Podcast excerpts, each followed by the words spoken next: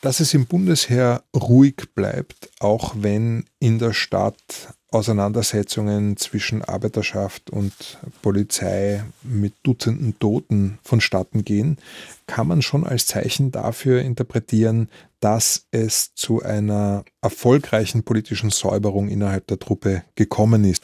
Hinsichtlich der Polizei liegen die Dinge wohl ein bisschen anders. Der Wiener Polizeipräsident und mehrmalige Bundeskanzler Johannes Schober hat das mal schön auf den Punkt gebracht vor Wirtschaftstreibenden. Er hat gesagt, ja, wir haben eine Personalvertretung und ja, diese Personalvertretung ist sozialdemokratisch.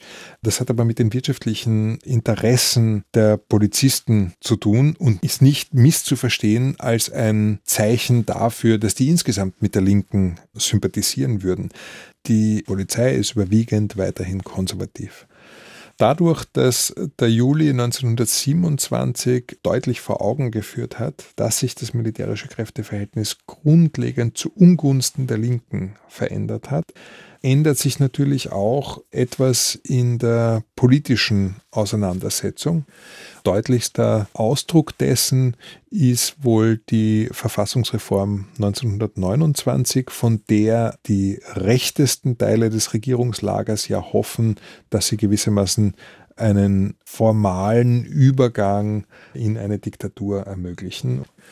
Diese Hoffnung erfüllt sich nicht, aber der Kompromiss, den Schober da schlussendlich ins Ziel bringt, bringt doch eine merkliche Autoritarisierung der Verfassung mit sich.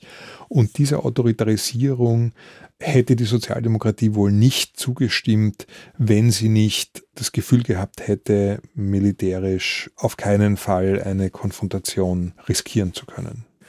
Die Sozialdemokratie weiß, dass sie militärisch im Hintertreffen ist und daraufhin bilden sich innerhalb der Partei im Wesentlichen drei Fraktionen.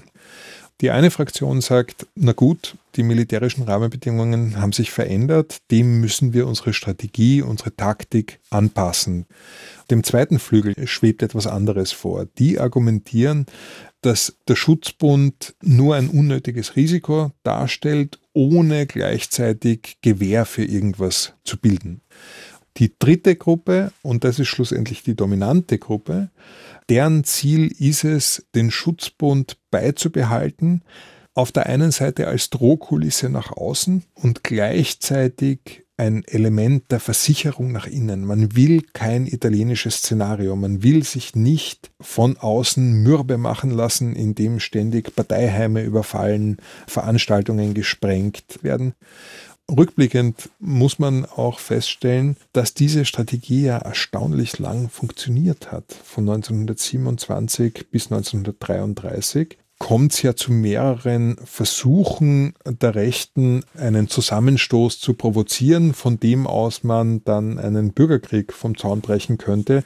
Und das ist der Hintergrund dieser Aufmarschtätigkeit von rechts und links. Also die Heimwehren ziehen nach Vorbild der Nationalsozialisten in Deutschland und auch der italienischen Faschisten, ziehen gezielt durch sozialdemokratische Hochburgen, versuchen zu provozieren und die Sozialdemokraten versuchen, dieser Provokation nicht auf den Leim zu gehen und gleichzeitig den eigenen Leuten durch eigene Aufmarschtätigkeit zu signalisieren, fürchtet euch nicht, wir sind da.